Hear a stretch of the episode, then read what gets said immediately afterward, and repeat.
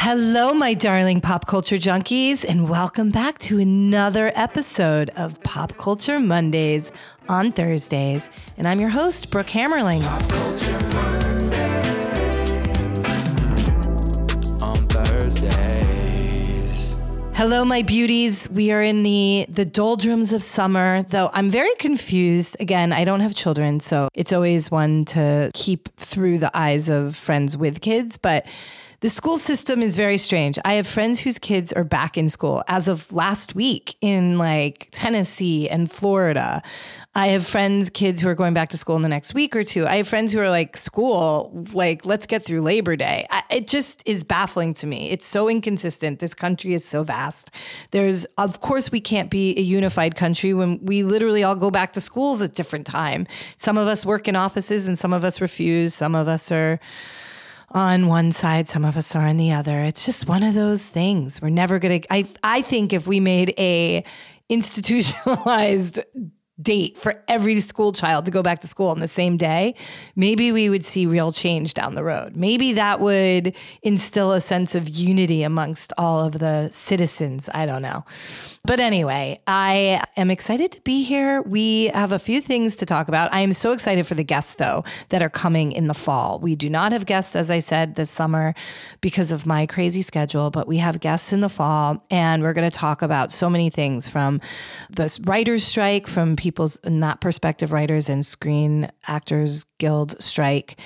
And we're going to talk to people in the podcasting world. We're going to talk to people in the music world. It's going to be chock full of fun. So thanks for sticking by me while it's just me babbling on. Um, I did finally see Oppenheimer last night. And I have to say, I loved it. It's obviously, I'm glad I didn't see it. I'm glad I didn't do the day of Oppenheimer and Barbie. I would not have been able to handle that. I, and I, I really still can't figure out which one I would have preferred to see first because this, I, I just, there's no way I could have handled a Barbenheimer day. I applaud those who did do that. But Oppenheimer was breathtaking. I, I don't understand why people aren't talking about the acting. I mean, I'm sure they are, but in my circles, nobody's like Robert Downey Jr literally transformed into a different person. Like, I mean, just it took me a minute to realize it was him. He's incredible. I mean, it goes without saying that Cillian Murphy is unbelievable. And the women, Emily Blunt and Florence Pugh. I mean, listen, it doesn't pass the test of women in movies, but um, in terms of interacting beyond just their male characters or with each other talking about men. But needless to say, you couldn't really make it up. This is a true story. It was a very male dominated moment in time. Lots of men, lots of white men, lots of Jewish men in this, communists, wannabe communists, confused communists. I learned so much from this movie, but the fact is, Florence Pugh was incredible. And I love her, and she may be my favorite actor of of the moment right now.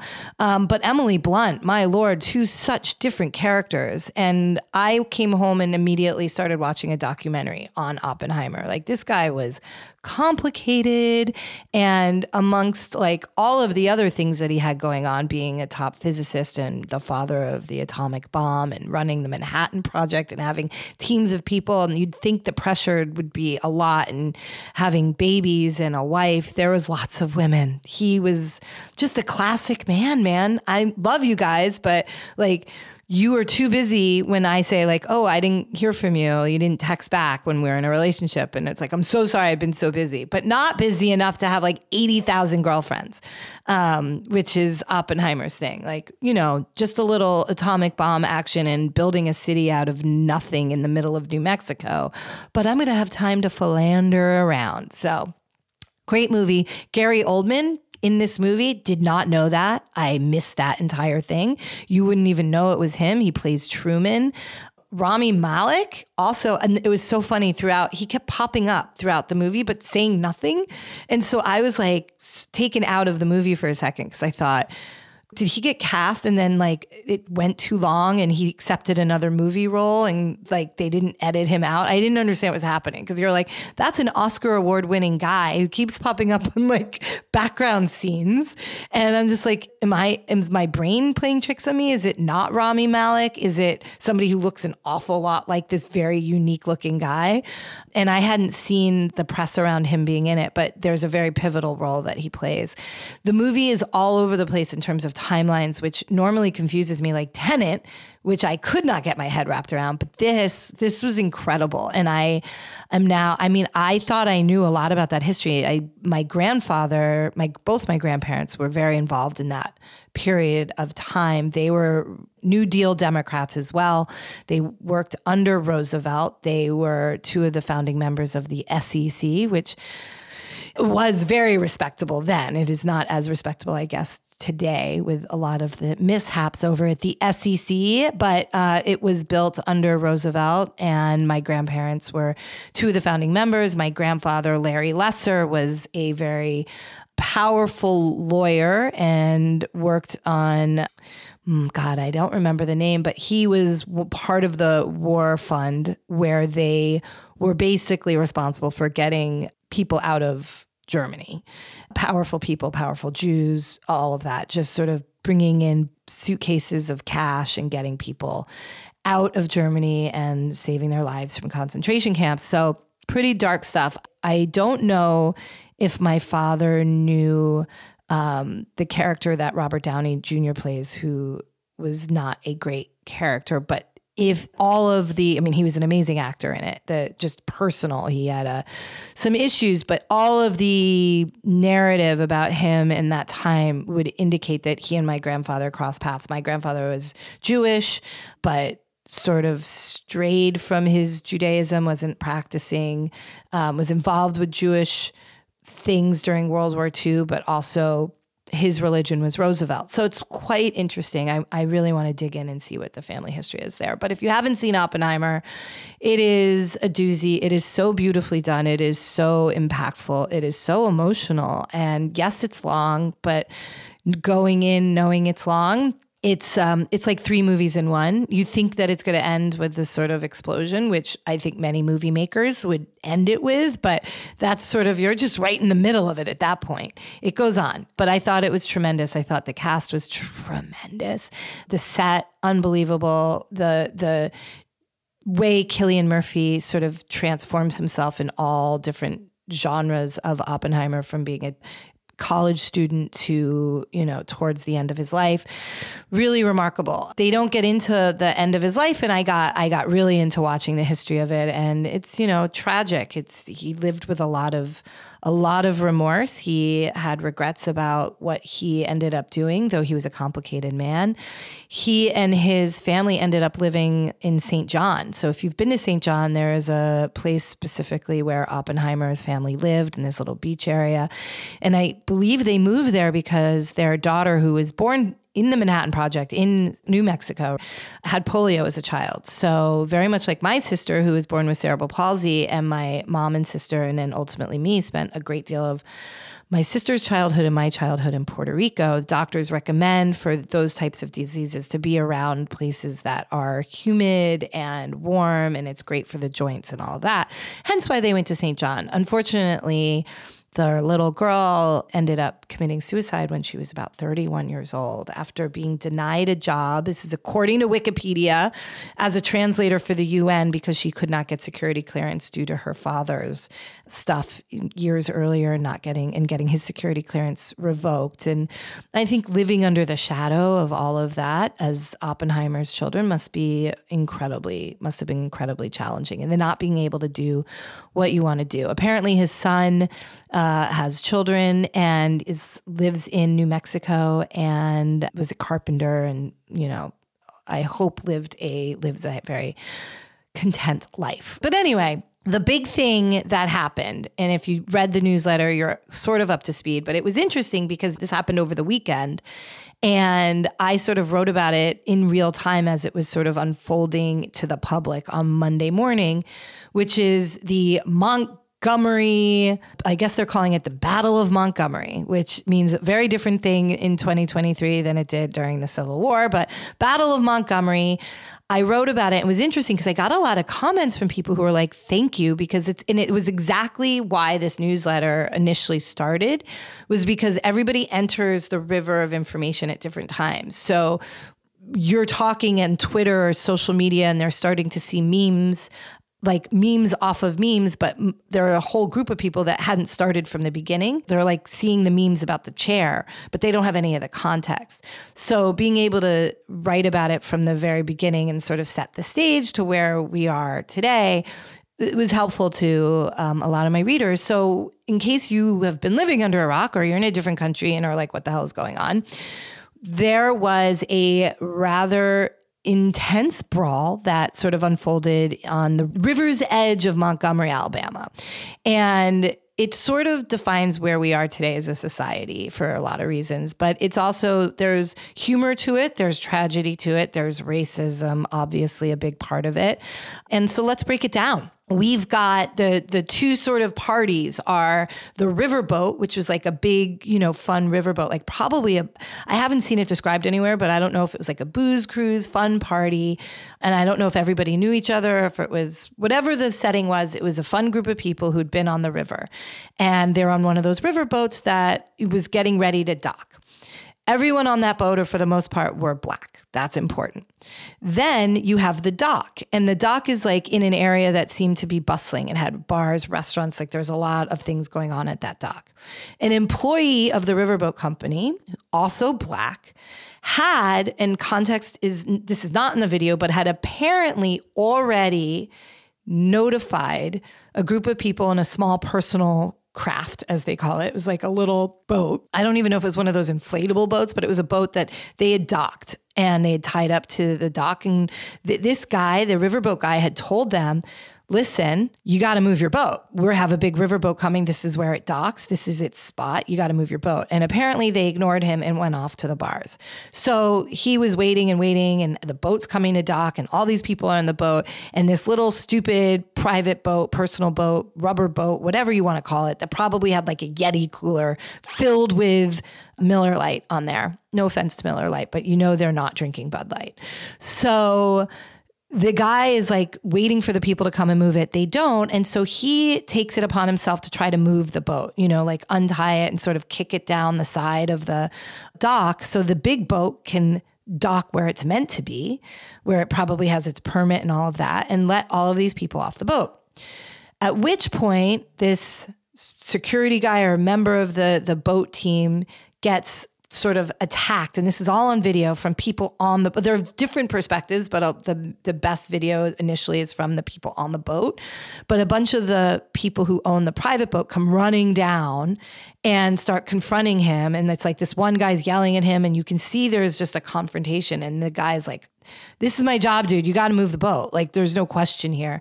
We don't have audio, don't know what the words are. Lots of people filled in the audio and made it really funny. But then after a little bit of back and forth, the white dude slugs the black dude. And then, like seven other of the white dude's friends, boat people, whatever, they all come running and start trying to, like, kicking the shit out of this guy who it's not fair. It's seven to one. At which point, all the people on the boat are like, oh, hell no, you can't do that. People are screaming, going crazy. This guy's getting his ass kicked until some other black people from the bars, restaurants, wherever, dock area area come running down and it becomes a racial thing, black and white. But like the fighting in and of itself is kind of funny because it's just sort of like a lot of them are probably drunk. A lot of them are bigger and out of shape. And just see like there's so many funny TikToks and Instagrams about people sort of um, doing re choreographing it in their version. And it's just like a bunch of fat guys like throwing themselves on each other. It reminds me of what it would look like if Elon fights Mark Zuckerberg, just like a big fat guy jumping on a kid and sitting on him like a whale. So then, I mean, it gets like operatic, like it gets so dramatic. So you have one of the boat people, the guy on a boat who's truly the hero of the story, jumps into the river off the boat and is like swimming across the area and then you know, wet and hero because you've all been in water trying to get up without a ladder. Like there's a high sort of, you know, the dock is high. He gets up. Like I would be the biggest fool. I'd be swimming and then I would be bobbing like a dinghy because there's no me getting out of the, there's no way I could hike myself up that high onto the onto the dock. But man, adrenaline, I guess, has something. So he jumps in and the fight is just getting, I mean, it is, it is so it's funny when you're watching it and yet not funny because the ramif- like the understanding the deep rootedness of it is sort of tragic but those boat people the white boat owners or whoever they were deserved to have their asses kicked because let's be clear they jumped a man for doing his job. They jumped him. This was an, a full on attack. I fully support the defense of him fully. And I'm just going to be very clear. Where it got crazy, and by the way, the cops are here now. And you see in the video, the cops are sort of like, oh, they're letting it happen. They're sort of, you know, like every once in a while you say, hey, hey, hey, but it's mayhem. There are people, there are now women involved, black and white. Everybody's fighting each other. And then a fold out chair gets thrown into the mix, and you have a black man with a white fold up chair which by the way i learned throughout all of this that the folding chair was invented by a black man. So there's so many things that have unfolded as no pun intended unfolded due to this sort of saga. But then the black man is is defending himself because they're getting beat and he's hitting this white guy with the with a plastic fold out chair fold up chair and then where it stops, where it ends, where the police then jump in and handcuff everybody, but particularly this man with the chair, is black man with fold up chair hits white woman over the head. And that apparently is also now set off a whole upset. And it was interesting. There's this TikTok says it perfectly. The reason so many people were so upset about a man hitting a woman with a folding chair in Montgomery, Alabama, is because his doing so violated one of the most enduring and deeply entrenched social norms in American culture and in Western culture as a whole. And that's only white men get to hit white women. So exactly, right? Like it's it's the let me tell you, we are we are fine with white men hitting white women, but you give a black man the opportunity to hit a white woman and we're we're done regardless of if he's defending himself. Now, I am not condoning condoning violence of any kind.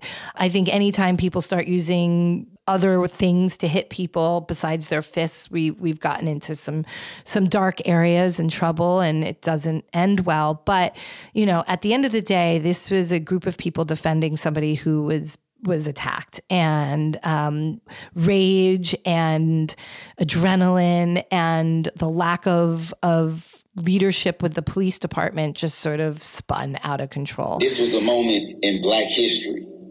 The guy doing his job was Cap. You know I know he was Cap? Because he threw his cap before the fight. He signified that he was going to need help. And the Avengers came. My man came Aquaman style. You had Spider Man, Miles Morales, of course. They did this for Mandela. They did this for MLK. They did this for Fred Hampton. They did this for Rosa Parks, for Harriet Tubman, for all the ancestors. There has been reports that everybody was arrested. There were lots of pictures of people handcuffed, but apparently, like in the news yesterday, no one was arrested. They're now looking at charging a few people. I guess, you know, we saw them being handcuffed, but I don't think they had enough information to arrest anyone. That was just a way to calm things down. But the TikToks are all over the place. The creators are all over the place from, you know, really breaking it down from a like a civics perspective and and a, and a sort of cultural moment perspective and a race perspective and all of that to the flip side of the true humor of it. I mean, there's this one we'll put in the notes, but the guys recreating the white and black friends, recreating this fight at a swimming pool from everything with like them like slowly, you know, sort of jumping on each other and a kid then jumps in the pool and is like slowly swimming across it to try to get out. It is it is pure joy to see how people have turned this sort of, you know, know, remarkable moment into something funny and relatable and bringing their communities together. But at the end of the day, it's ugly. And you know this is the the deep underbelly certainly in the south that uh, continues. And we just have to acknowledge we're a fucking racist country. I mean we are. There's just racism abound and that's at the core of where we're at today. DeSantis and the far right they want their and when when let's be clear when trump says make america great again like when was America greater? Like I went back when we had slaves, back when women didn't have rights. It's crazy to me to think about the clear messaging that the far right is putting out there. I mean, they they are saying very blatantly and it is creating warfare within within, you know, certain communities and what we witnessed and we all get to witness because the cameras was sort of it happen in real time. And yes, there's humor to it. And we as a society, I think, use humor to deal with difficult situations. I know I do. But this one was this one was it's going to be complex i think there's going to be lots more to uncover and see what happens but people were angry angrier than you saw them on January 6th. Like this was anger, this was rage. I can go on and on, but that was the big sort of pop culture moment. There have been a lot more happening over the last few days. There is one other story that I haven't written about yet. I'm going to write about on Monday, but I think it was in Australia, but she's getting a lot of attention. If you guys have heard of Mushroom Lady, and if not, let me tell you again, I don't have all the facts. I am not a I am not a reporter. I am not a journalist. I am just coming to you from what I gather up on socials. So I've heard about this on TikTok, the Daily Mail, and Twitter. So those are my reference points. FYI. But a woman, again, I believe in Australia, apologies if I'm wrong on that, basically killed the members of her family that she didn't like with mushrooms. Like, I think it was like her husband and in laws and whatnot. Her kids and her did not touch these mushrooms, but she is claiming it was innocent that she went into and, and foraged mushrooms, which she then cooked into a meal and served everybody that was potentially a problem in her life and they're dead. They're dead. Like she did that. What was that unbelievable movie? I think Daniel Day Lewis's last movie. It was a P.T. Anderson movie. So many things I could say there, but I will refrain. Um, it's called Phantom Thread, and it came out in 2017. And it's, I believe, like historical. Like I don't know how much of it is real, but it's incredible. And they deal with the you can kill people with mushrooms. It's it's a pretty common thing. Like you can do it. That's why I don't go foraging for my food because I would probably kill myself and others. Blue Lagoon. Remember Brooke Shields and Chris Frackins were told that the berries that they were going to they not to eat them because they would kill them and then they saw that their child had eaten them so they thought the child would die so they were going to commit suicide and they ate all the berries berries didn't kill them. It just put them in sort of like a trance of some kind. But these mushrooms killed this woman's in laws, and I don't know, they're dead. She's been arrested. She's claiming she had no idea. It was a complete accident. On July the 29th, a 48 year old woman named Erin Patterson from Australia, she had a luncheon and poisoned almost everybody. She invited four people over, and three of them died, and the fourth one is in critical condition. And the diners were her in laws. That is Don and Gail Patterson. And then her sister, Heather Wilkinson. Those three people passed away. And then Heather Wilkinson's husband, Ian, he's fighting for his life in the hospital and he needs a liver transplant. Police are investigating because obviously four people were poisoned, um, and they are they believe it's because she had these mushrooms in the lunch. Well, she and her children are totally fine. So they're trying to figure out was this an accidental poisoning because she foraged for some mushrooms and didn't realize that they were poisonous? But then why didn't she eat them? I mean, that's a little bit suspicious in my opinion. Erin did speak to reporters outside her home and she declined to answer any questions about what meals were served to the guests and where the mushrooms had come from, things like that. But she definitely said she's completely innocent. What a way! What a way to just like like I am so sick of you, my annoying in-laws. You are terrible people. You are constantly going after me. Have some mushroom pasta. Have some rigatoni with mushrooms. Like final meal. It's um she's gonna there's gonna be a lifetime movie made about her. I'm sure it's already in the works. I can't wait. And that's where we are. I know we're quick, we're fast. You guys are busy. I'm busy. I'm going to Israel next week. And so, a bit of housekeeping. We're going to have a newsletter and, an, and a podcast next week, and it'll come out when I am landing in Tel Aviv, or at least the, the podcast will. But the week after, and I will say this again next week, but I'm taking the week after off. I'm going to be running around Israel and I am not going to write. I'm not going to pod. I'm going to do my best to be in the moment and learn all the history and meet amazing people and see amazing things. So that's where we're at. Last thing today is my Mary Makeout Murder.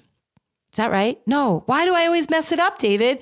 Mary make okay, I'm going to write it big on my wall so I never forget it. Make out Mary mute we're not murdering people here. We're lovely, kind people. We don't want to kill anybody, just mute them.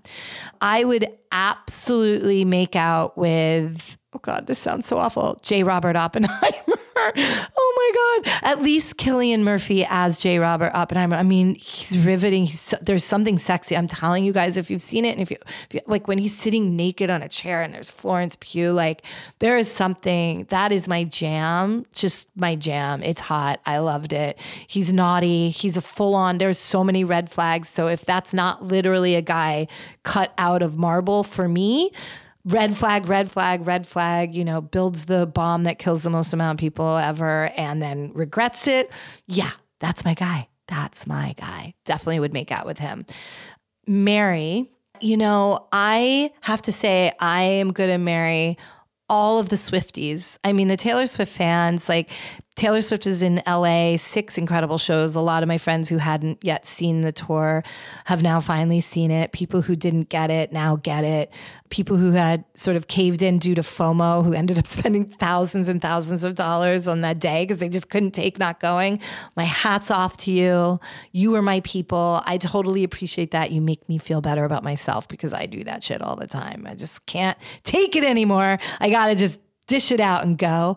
So, yes, mazel to all of you. We're going to have like a mass wedding. And then mute. I mean, it could be, it's just endless. It's endless. But have you guys listened to DeSantis? There's so many funny memes going around about DeSantis and his laugh. And there's something just so disturbingly wrong about this guy. And watching Oppenheimer and being reminded of the insanity of some people, whether it was Hoover, whether it was a bunch of these people, the paranoia, the fear, the thing that it just, you know, Hitler, deep rooted propaganda that goes into people's minds and slowly, slowly, slowly turns them. It's literally DeSantis is playing that playbook. He is following that playbook to a T. Um, and it's crazy. And he just got rid of his campaign manager, brought in somebody else who's been on his campaign for a long time. And you know, he's he's not polling well at all. There's so many better options for people if you're going to vote Republican. There's so many better options. He's a crazy fuck. So mute DeSantis. And that is it. That is my final thought on that. Thank you, my darlings. Thank you, David. And I'll catch you guys next week.